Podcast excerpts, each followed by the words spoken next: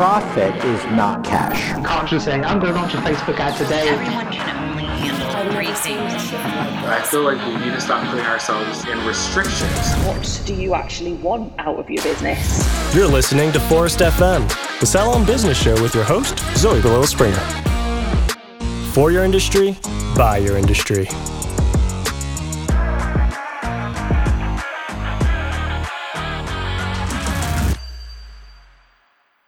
A couple years back, in a conversation from this show, a guest challenged salon owners listening to reflect on what type of business they felt they were in.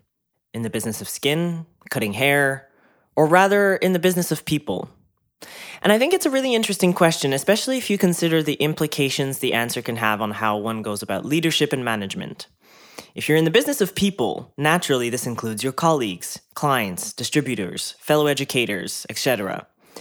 And in that business, knowing how to connect, communicate, and lead thoughtfully with empathy can bring you that much closer and faster to your goals and help you get the best out of your team.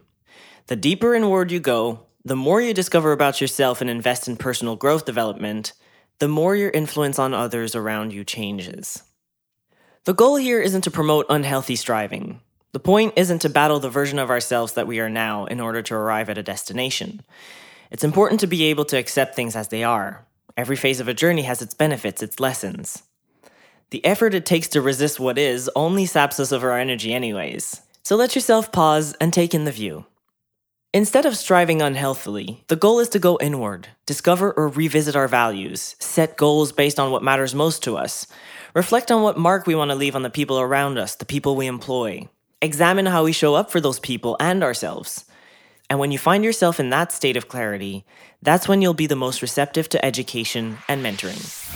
I want to be the vehicle to translate and relate information that I have had the opportunity to learn and understand and apply and measure the, the, the success rates of it and or the non-success rates of it and take it and share it. A lot of teachers forget what it's like to be a student you know, I think that when you are a teacher, you could either be teacher centric or student centric. I think I'm so far towards student centric. I want to really understand what the student needs from every experience so that I can deliver a learning experience that is going to give them exactly what they need. And I think that that takes some preparation ahead of time.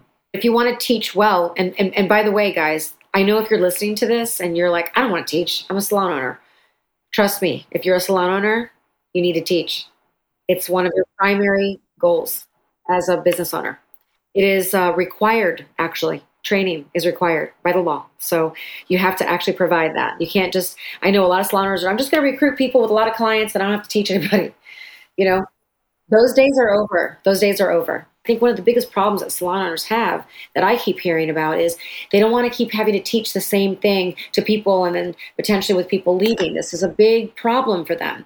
Well, why not take everything you can teach, create a digital platform, get so good at teaching digitally and on camera that you're no longer repeating yourself, that you're creating these online platforms that are doing a lot of the work for you repetitively and in a beautiful way. Nikki Lee is the entrepreneur behind three businesses that make up the Statements brand. Statements the Salon, the salon she opened at the age of 28, Statements the Academy, a tried and tested curriculum that helps students become fully booked stylists, and the Statements Project, a salon consulting firm offering career advancement resources such as mentorship, free technical tutorials, educational events, interviews, blog posts, and business development courses.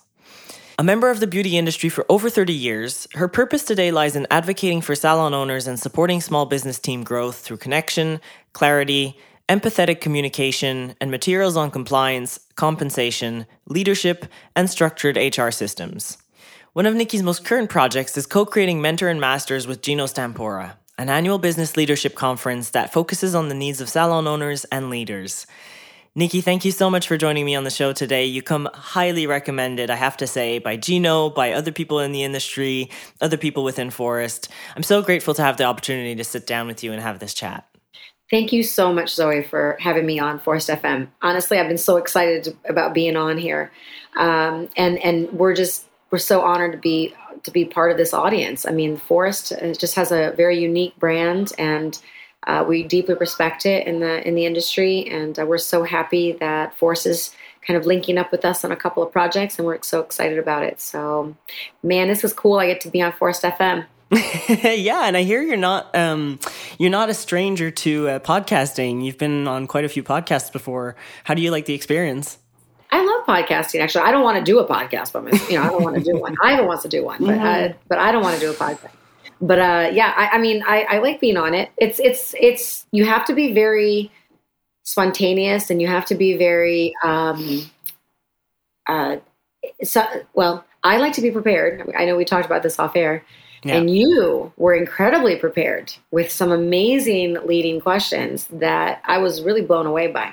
So I think this is, and I, and I had mentioned, I'm going to say it on air because I think it's important to say Zoe does a beautiful job at curating great information from the speakers that she brings on to this podcast. I think that's why you guys are getting some incredible information.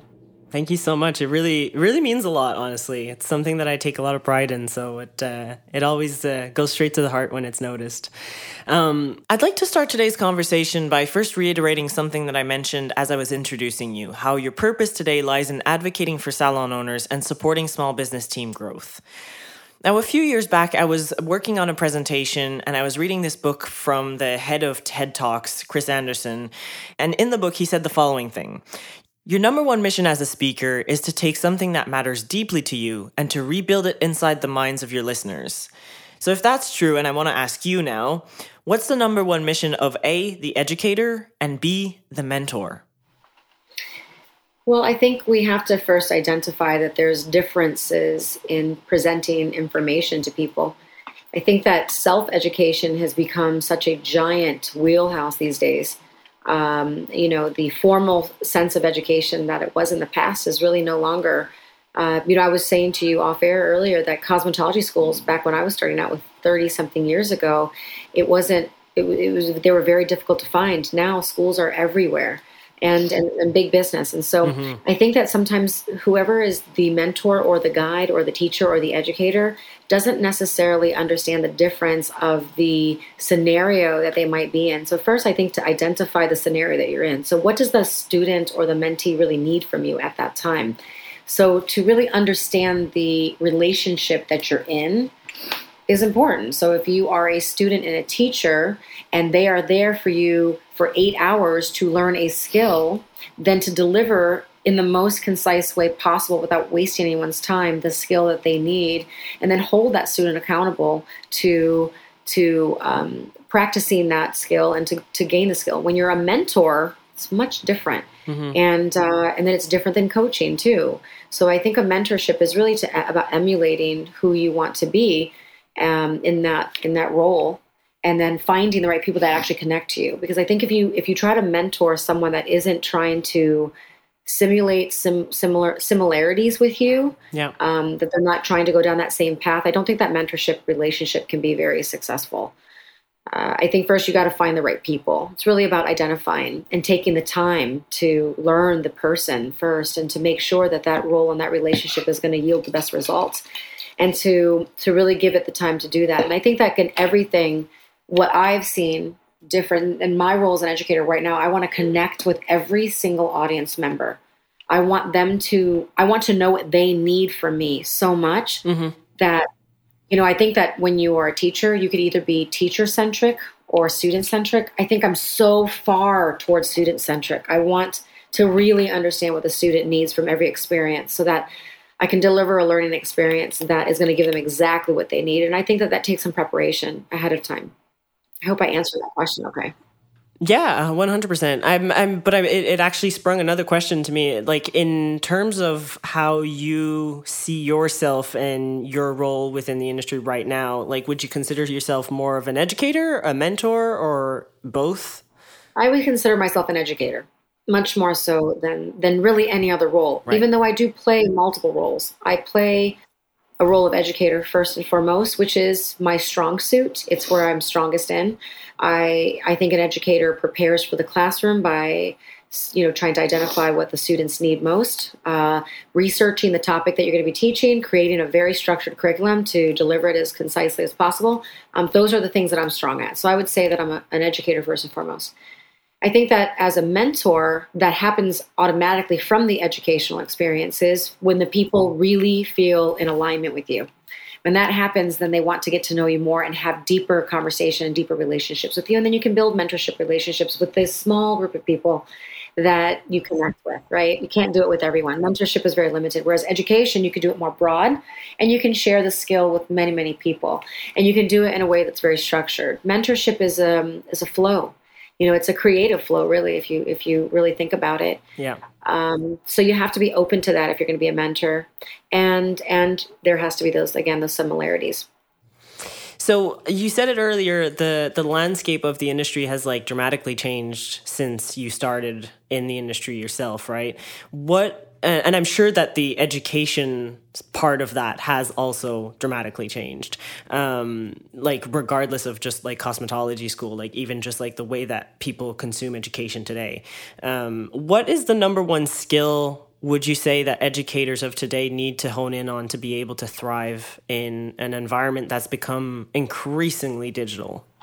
Well, unfortunately, educators are going to have to get very, uh, very comfortable with digital landscaping. You know, they're going to have to be able to record videos, and I think the, the the skill that is the most underrated skill that I have had the opportunity to learn, that as I've taught and coached other educators to have, and what we see is that they are terrified to be on camera, and and, and maybe terror isn't necessarily the right word for it. Maybe it's a different word. Maybe it's nervousness or stage fright or something like that. But something happens when you teach to a live audience. There is a dynamic exchange of energy that happens in a live room, whereas yeah. on a camera and you're trying to to to you know on a Zoom or whatever and trying to get across a point, it's very difficult. You don't get the same dynamic, yeah. or you get a different kind of dynamic. And so, as an educator, one of the biggest skills that I think you need to really hone in on is to get comfortable teaching on camera and and to deliver the information in a way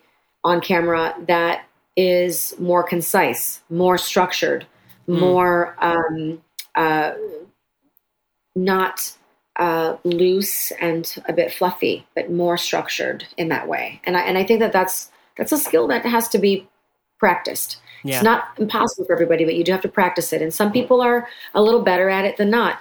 And in the day and age and the trends that are happening in the industry at, large, is that even in recruitment and onboarding and training systems, salons who are not doing things digitally are moving at a snail's pace in comparison to salons that that aren't that are using digital platforms when you can put your onboarding platforms, your, your, you become much more organized. You become much more streamlined. It saves thousands of hours and mm-hmm. thousands of dollars in time to put that kind of thing onto a, a, digital platform. When you can take your recruitment online, when you can take your training videos online, you're not repeating yourself 500 times. You know, I think one of the biggest problems that salon owners have that I keep hearing about is they don't want to keep having to teach the same thing to people and then potentially with people leaving. This is a big problem for them. Yeah. Well, why not take everything you can teach, create a digital platform, get so good at teaching digitally and on camera that you're no longer repeating yourself that you're creating these online platforms that are doing a lot of the work for you repetitively and in a beautiful way. Not just like this boring video that you're making about something boring, but you can almost teach anything and, and it leads directly into building strong structured culture. So digital is the way to go, 100%. I know that some people are very resistant to that, but mm-hmm. but really I would encourage people to get much more comfortable with it in the future. If you want to be an educator, a mentor, a teacher, a guide, or trainer. Yeah. Were you uh, always comfortable with doing that, like being on camera? Oh hell no. No. Oh what would you God, say no. kind of changed changed it for you? Terrible at it. Practice. Practice is what changed it for me. Um, I was horrific at it in the beginning. I was the st- I was the one that suffered from stage fright. I had this terrible. I have an interesting story. Uh, Cosmoprof actually asked me in the beginning. I don't know how many years ago. How was that? Ten years ago, to, uh, or twelve or something. A long time ago and I was a terrible speaker at the time. Um, I mean, I'm not really perfect these days, but I'm very practiced these days. Mm-hmm. And so um, they put me on stage in front of 300 salon owners. And I created an 80 page PowerPoint to do in two hours. And people were like, Are you kidding me?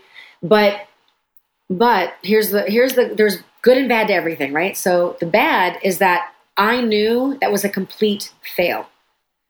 And but then I still have people now, even now, currently 12 years later, showing me those pages that that I share in books. And wow. I still use this as my guide. So there's good and bad to everything. But but I guess what I'm saying is how did I get good at it? I practiced it. And I was and I and I pushed through a lot of discomfort because I was very uncomfortable doing it. I didn't like it, and so when you know the first couple podcasts I did, I was terrible at it because I was nervous and I was I just didn't want to do it because I just didn't know how to connect to the audience in that way. But you just learn to be natural and be yourself and and just give your best, and it'll it'll happen. You know what I think the biggest advantage of, of digital training or online education is in comparison to in person is that in person there's a sense of um, perfection or, or um, that it needs to be like polished. Whereas online, actually, the less polished you are, the better. Mm. And so, you know, the, the, the, more natural you are, the more authentic, the more real. People don't want it anymore. They, they want yeah. just be real with me, you know, and, and I think that's really what people are looking for. Yeah, that's true. So that's a benefit. Yeah, definitely. Um, so I want to bring you back to just like t- to touch upon a little bit of um, you know your career and your experience in the industry. Um, I was curious to hear you on who of all the mentors you would consider you've had in your career, like who has left the biggest or most significant mark on you, and why that is. I got a lot of mentors actually.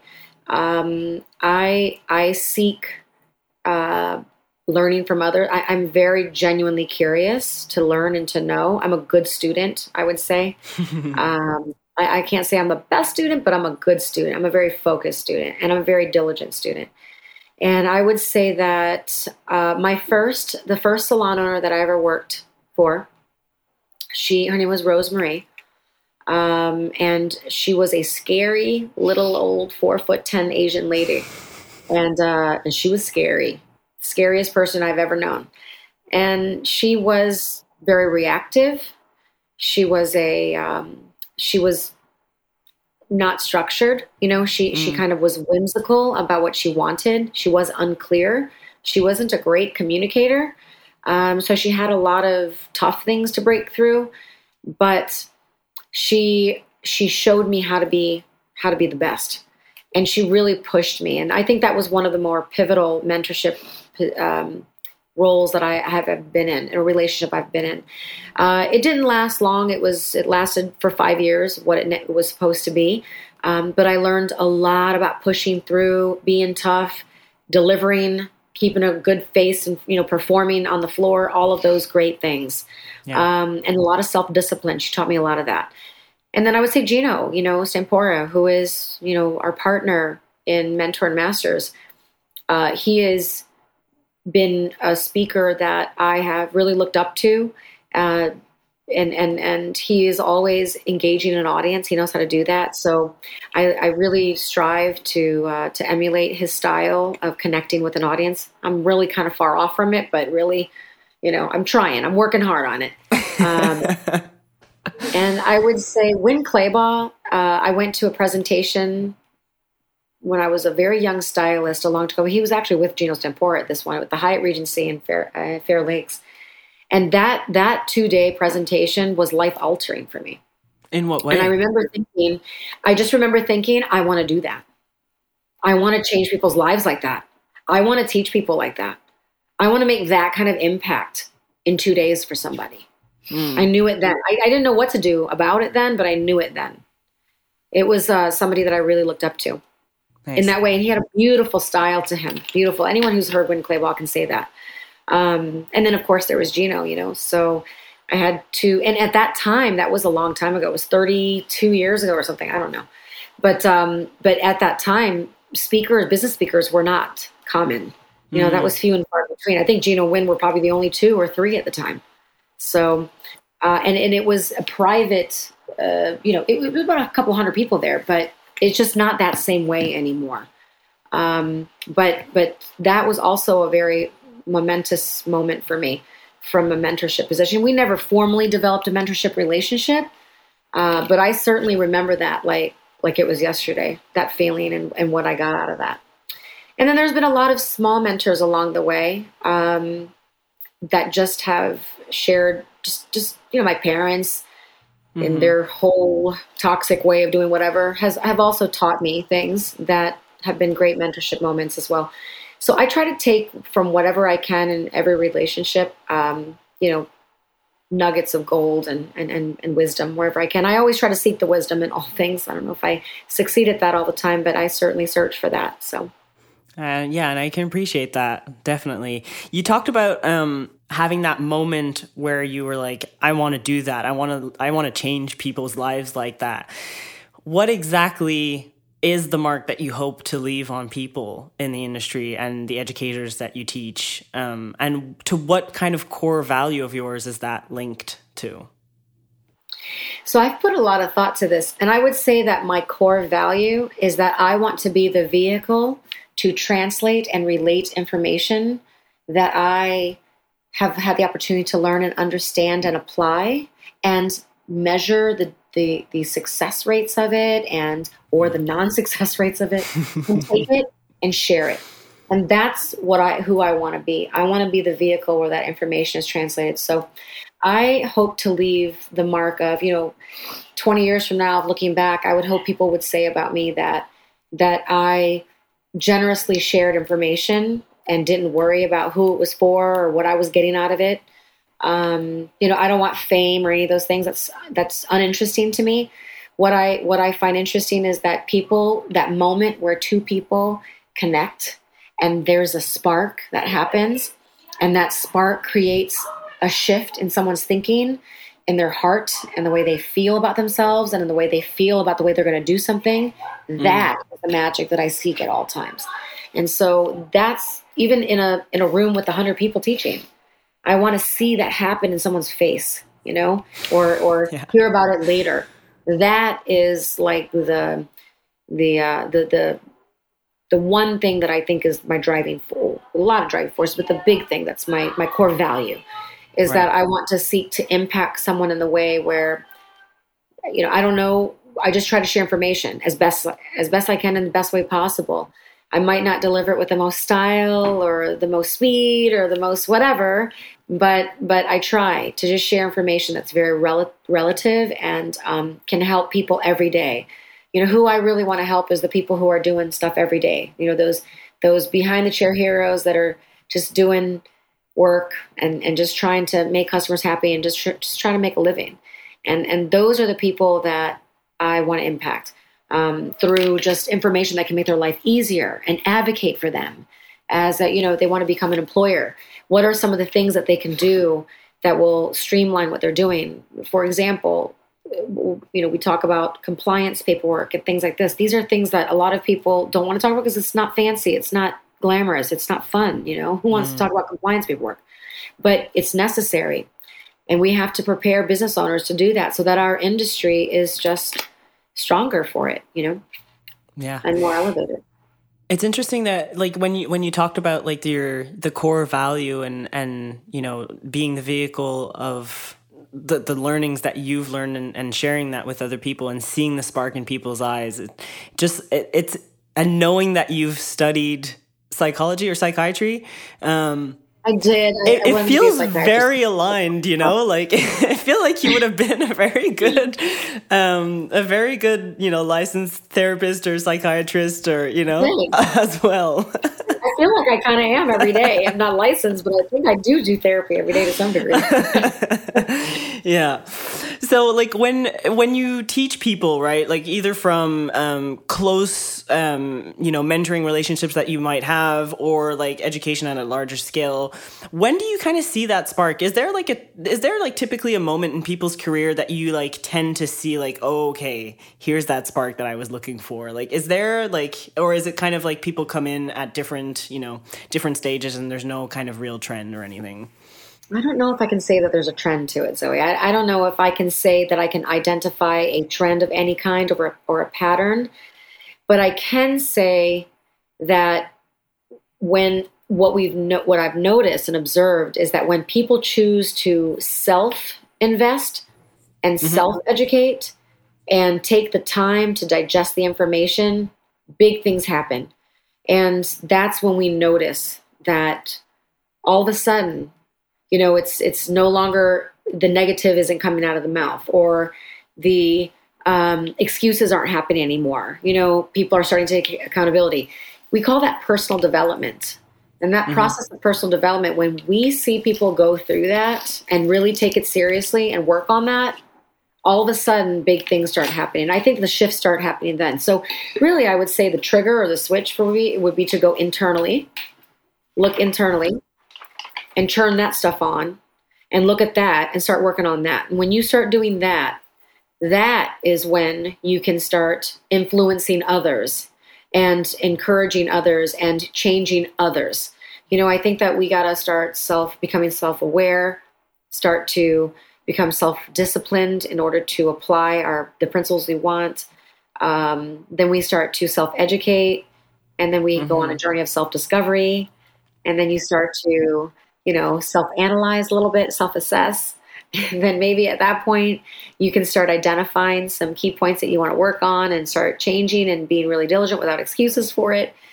And then all of a sudden, you know you start to grow in your leadership and your influence changes you know your ability mm. to influence others changes and um, and that's when we when we see that process happen when i see people doing that i know big things are coming so that's what i would say is the shift maybe but no it's really different for everybody i think i think it just depends on the person what they're going through yeah, but it makes a lot of sense the way you've explained that just there. Like, it makes total, total sense. As you said, and you said like all of a sudden, but realistically, like it's taken you know so many steps to get there. Like, it's not an overnight thing, really. Right. You want to grow, yeah. you got to go internally and work on yourself first. Yeah, 100%. So, if there's tools, like I know that you're very, very good at crafting great curriculums. Um, if there are tools and formulas to make presentations unforgettable, exciting, life altering? What are tools and formulas that you need to know to be able to shape a great curriculum?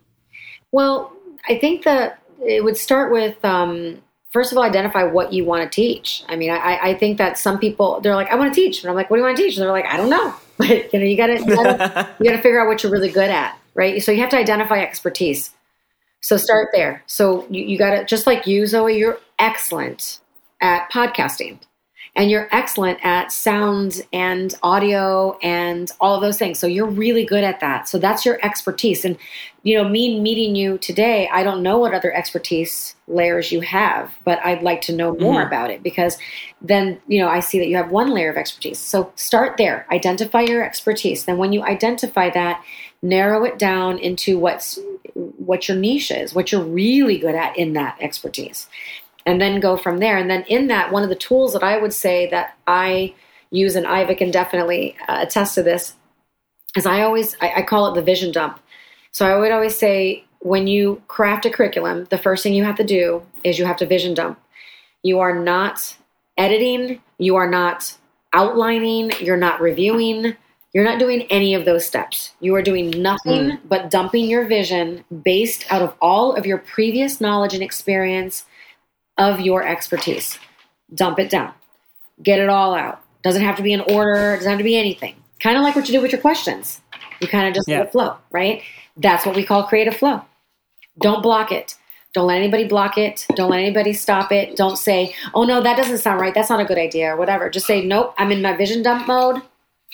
Nobody block me right now. Just let me just dump. Okay. So then when you do that, take all that information that you have and then start to create categories around it and then play it out. And then what I would say is immediately put yourself in the mindset of the student.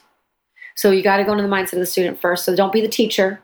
Now you have to be the student. Once you've done vision dumping, you got to be the student. And in the student, how do you think that's best for the student to learn that? And then put it in that order to create the teaching flow. When you create that, try to create little tricks about how they can memorize and learn that stuff. And then you can create your curriculum organization at that point, and then you can edit. Right. And then once you're done, you can review, which is like what Gino and I did. And with Ivy this morning, the three of us did a review on the curriculum for Mentor Masters. We did that. So then we reviewed everything. We are like, do we need that? Do we want to add this? Do we want to change that? Now you can review things and now you can kind of finalize what you're going to do. But then the real key and the real tool is to actually teach it mm. practice it. on camera. Once you do that, you you, can there. listen to yourself and be like, "Oh my god, I'm going to shoot myself," but it's horrible. But uh, but once you kind of watch it, you're going to pick it. Trust me, you don't need me to tell you what's good and bad. You will see exactly what's good and bad. And then when you're doing that, that will be the best editor of all time. And then you can start to change your curriculum from there. And that's how I create really great curriculum, I think. Um, I literally go through that process, right? I have a just do it over and over again. And then and then I have support too, you know. So I'm not, you know, sometimes you can't do it all on your uh, on your own. You know, Iva will edit for me and kind of read through stuff, and I'll be like, "What do you think?" She's like, "I don't like it. You know, change that. That title's weird. Um, you know, do this, that kind of thing." Or I love it. That's so perfect. And I think, you know, so getting some feedback like that. Those are all really great tools to create incredible curriculum. But if you want to teach well, and, and, and by the way, guys, I know if you're listening to this and you're like, I don't want to teach, I'm a salon owner. Trust me, if you're a salon owner, you need to teach. It's one of your primary goals as a business owner. It is uh, required, actually. Training is required by the law. So you have to actually provide that. You can't just, I know a lot of salon owners are, I'm just going to recruit people with a lot of clients and I don't have to teach anybody. You know, those days are over. Those days are over because those people aren't looking for salons like yours. You know, salons like yours who are still trying to grow a team and all of that, they're looking for someone, they're looking for independence. They're looking for flex schedules. They're looking for all kinds of things that independents are looking for. That's why self employment is over 60% in our industry. So you need to stay in the workforce with the 40%, right? Or the 35% of people that still need somebody who helps train them, coach them, teach them, mentor them, create training structures. And that's where your workforce lives. And so, uh, you know, that's what I would, would recommend. When you said like put yourself in the in the shoes of the student and how they would like to learn, what do you mean exactly by that? It, like, are you referring to the different styles of learning? I think there's like I can't remember. I feel like my co-host back in the days had maybe said four or six. I can't remember how many there are, but there's like different styles, and I can't remember what they are either. But were you referring to that or? Yeah, some people are audio, visual, kinesthetic. I mean, there's all different types of style, styles of learning. But there is one thing that's hands down the truth in this industry is that people need to learn hands on um, because we're creative individuals. And creative individuals, if you study the way a creative brain works, from the way the information is introduced to the way the, in, the, the information is processed, they're more circumferential thinkers. So they think like in in like Yeah. multiple directions. They don't think in a linear way, right? Engineers, they mm. think in a linear way, right? So they think this is why a lot of men are engineers. They're they don't multitask well, you know, these kind of things. Salon owners and creative thinkers, we think differently.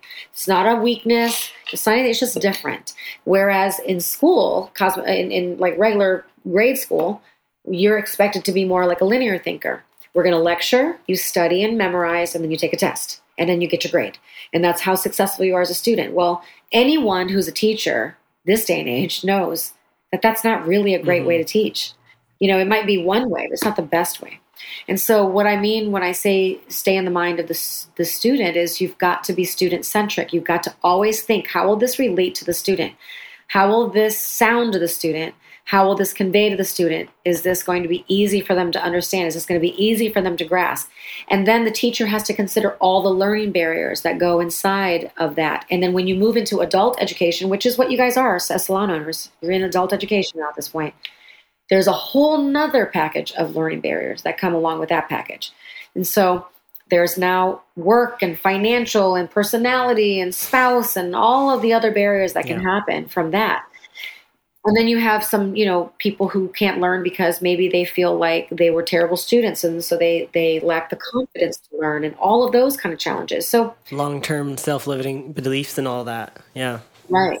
That's right. So be student centric, think that way. And when I when I when I said that, what I mean is a lot of teachers forget what it's like to be a student. We were at a conference, Iva and I, and we sat in the back of the room listening to the teachers. It was a cosmetology instructor conference, and we listened to them really complain about the students a lot and what they were really saying. And, and I get it, it's frustrating. But what they were saying was distressing to us. We, we were really distressed by that. We felt like these teachers were not student centric at all. They did not understand some of the most common behaviors. Now, I understand there's a lot of bullshit that happens in a cosmetology school, a lot of bad crap, bad behavior. But as an instructor, as a teacher, as a salon owner who's creating training systems in their salon, you do have to think about what do you need to do to make this training system possible for your trainees. If it's not possible and you have all these barriers, then how can you expect if you're going to pay the minimum wage for 2 years, how do you expect them to live? Yeah. You know, while you're doing that, this is, this is unrealistic. And this day and age, people will not tolerate it. The workforce won't tolerate it. So you have to change the way you think. We've evolved, yeah. and you have to evolve that. Yeah. Right. So, like, how did you discover all of that? Like, what's the story behind you discovering what made a good or great curriculum and, like, that it mattered, you know? Uh, well, I would say failure is my best friend. Um, you know, I've had a lot of failing, a lot of failure experiences, and I I'm very open minded to feedback. So I would say stay very open minded to feedback. So in all of that, I am not afraid of failure, and actually, I'm not afraid of feedback. And I prefer the honest, brutal truth. If it sucks, you got to tell me um, so that I can edit, you know. And I'm a good editor. I edit all the time. I edit things all. It pisses Iva off like you can't even imagine. it makes everybody crazy because I edit constantly. But it's something that I find to be very important because after I teach it one time, yeah, I'm like, oh my god, I could have done this different, that different, this, you know and then I get feedback, and then I go back and edit, and then I teach it a second time, and all of a sudden, all new revelations appear. So that's what I think has happened is those those I, I've kind of walked the walk of doing it. So one, two, I'm a good researcher, so I, I like to research a lot of information, and I am a very good student. So I'm also um, I put myself in the student's shoes quite often, mm. and so I don't forget what it's like to be a student. You know, I think some people choose to not learn because they think they, they know it all and they don't want to learn. And then they don't put themselves in the shoes of a student. You got to be a student to know how a student thinks. If you don't, you're not going to know that. So I think that's been all the tools that I've used to really rely on that. And I've observed amazing instructors and teachers and guides and trainers, and I've observed really terrible ones. And so the ones that are really, really good, you kind of take notes and you you emulate and you copy and you make it your own style and then you develop your own style. So that's what I would say happened. It's 25 years of teaching, hmm. you know? Yeah. Uh, you can't teach for one year thinking you're going to be the best. You got to put in the work. And uh, I can help guide you and teach you, and Gino can help teach you and guide you, and all the ones that are great coaches for this topic can teach you and guide you. There's not a lot in our industry that can do that. Uh, we're few and far between, but but those that are really good at it um, can teach you how to be a better educator so that you don't make the mistakes that we did for 20 years you know right. you just yeah. move forward to the to this more success range yeah so you mentioned not being afraid of failure and um, being very very keen on feedback and this might be this might feel like a very like far stretch for um, for a segue but i'm i'm curious like are you familiar with brene brown's work at all? Yes okay. very much. Okay um, i was wondering like when you think of education and specifically like your career in education where do you feel like you need to be vulnerable and what did the call to courage that's like something that she speaks about a lot right? What did that look like for you yeah, you know, Brene Brown and Iva and I were. It's like we're we were triplets or something. I think, right, Iva? mm-hmm. Love her. Um, and her last book really spoke to me.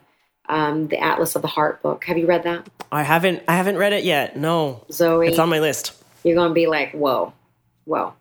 But um, you know, the thing that, about Brene Brown is this: is that she is a teacher that is interested only in the most authentic answer that you can give. You gotta you gotta give mm-hmm. her credit for that. And uh, and she she also likes to talk about the hard things that people don't want to talk about. You know, yeah. and uh, she she and she really explains why failure is a complete necessity to success.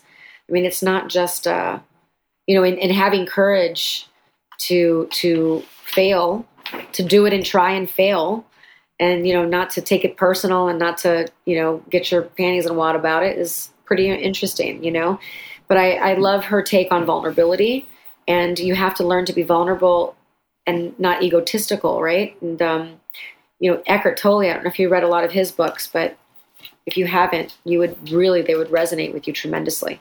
One of the best leadership books i've ever read was called uh, was was from eckhart tolle and mm-hmm. and he, he wrote many many different ones the meaning of life um, the power of now um, and, uh, uh, and and all of these books. And so you have to look at these when you read these what they he really explains one simple concept is that ego is just kind of a facade that we create and it doesn't let us be vulnerable in the moment. And as a business owner i think we can forget to be vulnerable with our team and I think that that's a mistake.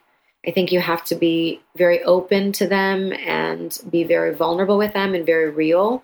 I think the workforce now really demands that from their business owners. They don't want these glamorous looking, you know, people that do everything perfectly and well and right. And they don't want, you know, you to tell them what they're doing wrong constantly and then, you know, saying be be like me that's just no longer relevant in the workplace, especially in the beauty industry. And then I know some business owners struggle to get out of that mode a little bit. So we have to yeah. try really hard to get out of that mode. But I think vulnerability uh, is critical to being a good leader. Um, you know, so practice that and just don't be afraid of failure. It, it, it is part of the process, and without it, you will never succeed at anything. If you limit yourself by never trying, so that just in order to not fail, where are you going to ever get? I mean, I'm a, I, and I, I would tell you as a business owner, I was a failure as a salon owner in the beginning. You know, I was um, reactive, I was bossy, I was micromanaging in a mm. bad way, not in a good way. And uh, I was, uh, I didn't teach people, I told people, you know, I just wasn't great. But you learn and, and, uh, you know, accept it for what it is. Stop taking it personal, move on. You know, she uh, Brene Brown says something in her new book called Atlas of the Heart. She she mentioned a word that has really resonated with me. It's become honestly my favorite word of all time.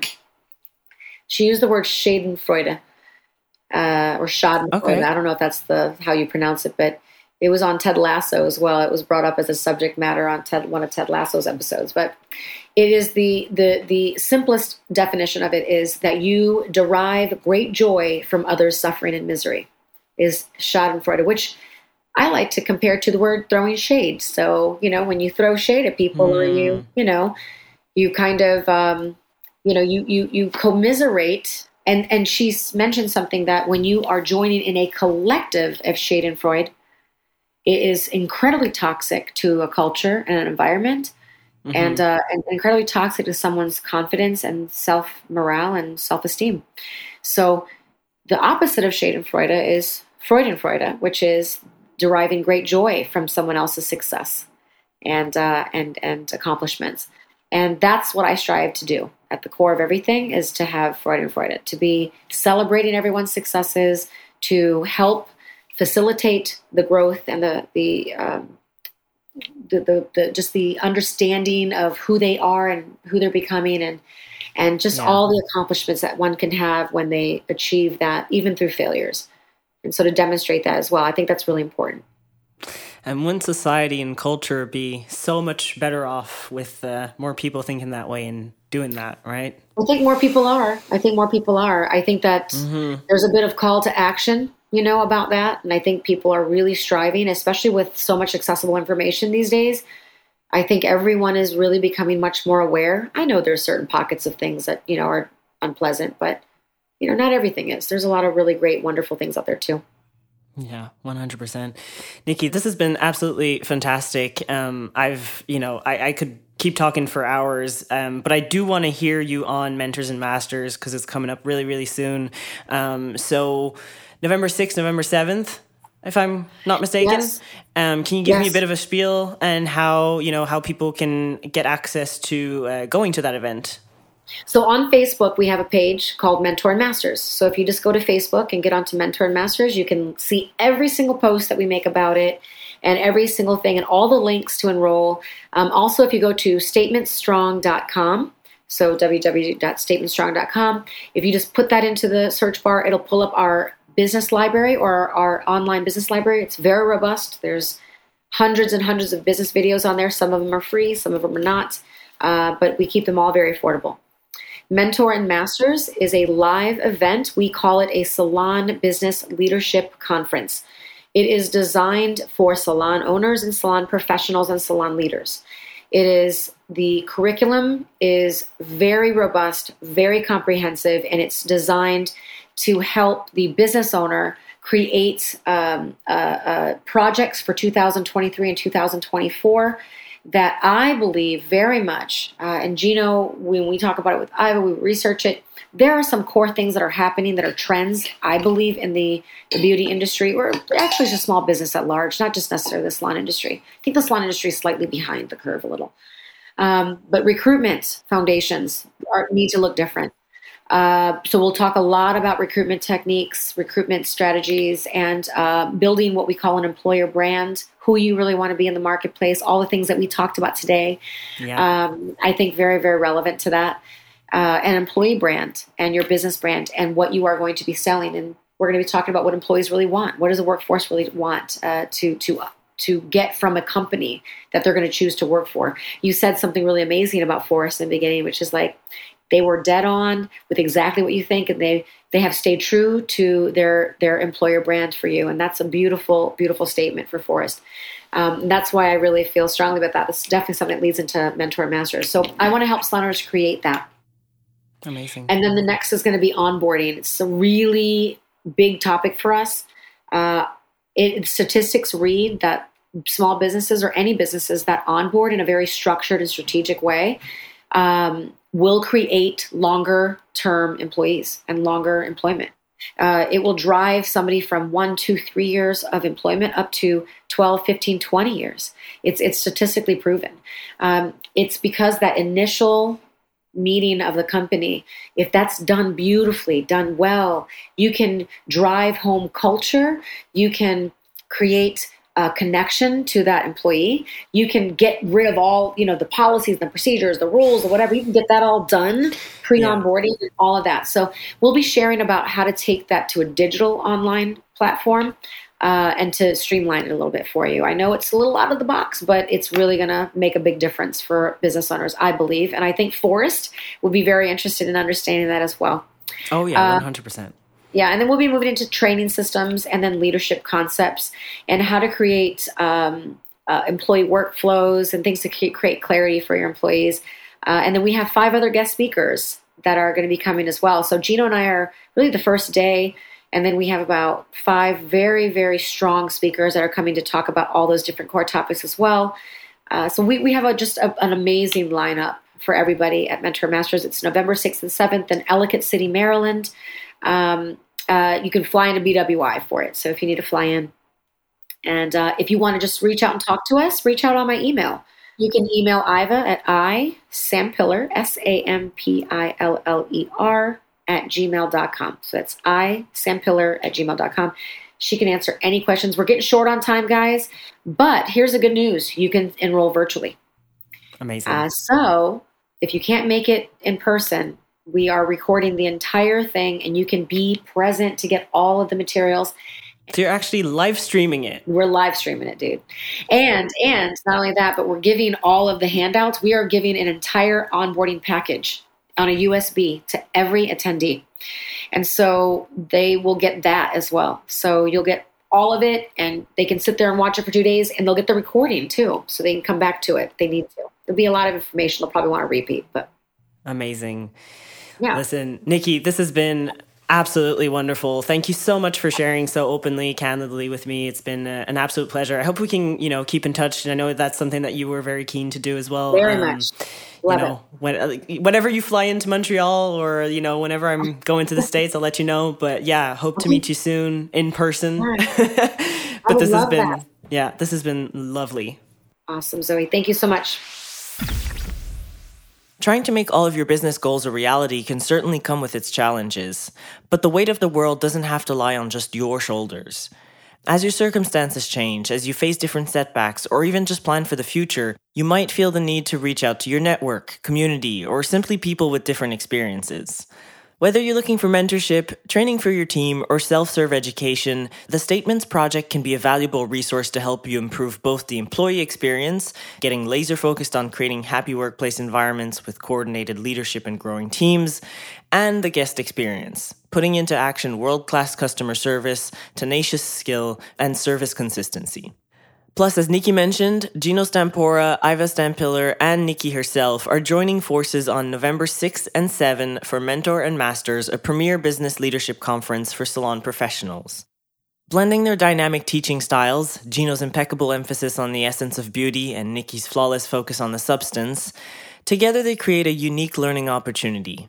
And from this year's edition and lineup of additional educators and business experts, you can expect to hear content that speaks to developing a foundation for recruiting, elevating your hiring processes, organizing a digital onboarding process, systemizing salon training, and creating an internal leadership support team that leads with empathy, knowledge, and competency. So, once again, if you'd like to attend the Mentor and Masters conference in person or virtually, you can enroll via the links on their Facebook page or directly in the show notes, or by getting in touch with Iva Stampiller directly at isampiller at gmail.com. Thanks for listening to Phorest FM. If you've enjoyed this episode and you'd like to help support the podcast, please share it with others, post about it on social media, or leave a rating and review on Apple Podcasts. As always, you can head over to phorest.com forward slash FM to catch all the latest from the show and check out the links and resources mentioned throughout the episode. And if you've got any feedback, be sure to let us know. Send us an email at phorestfm at phorest.com.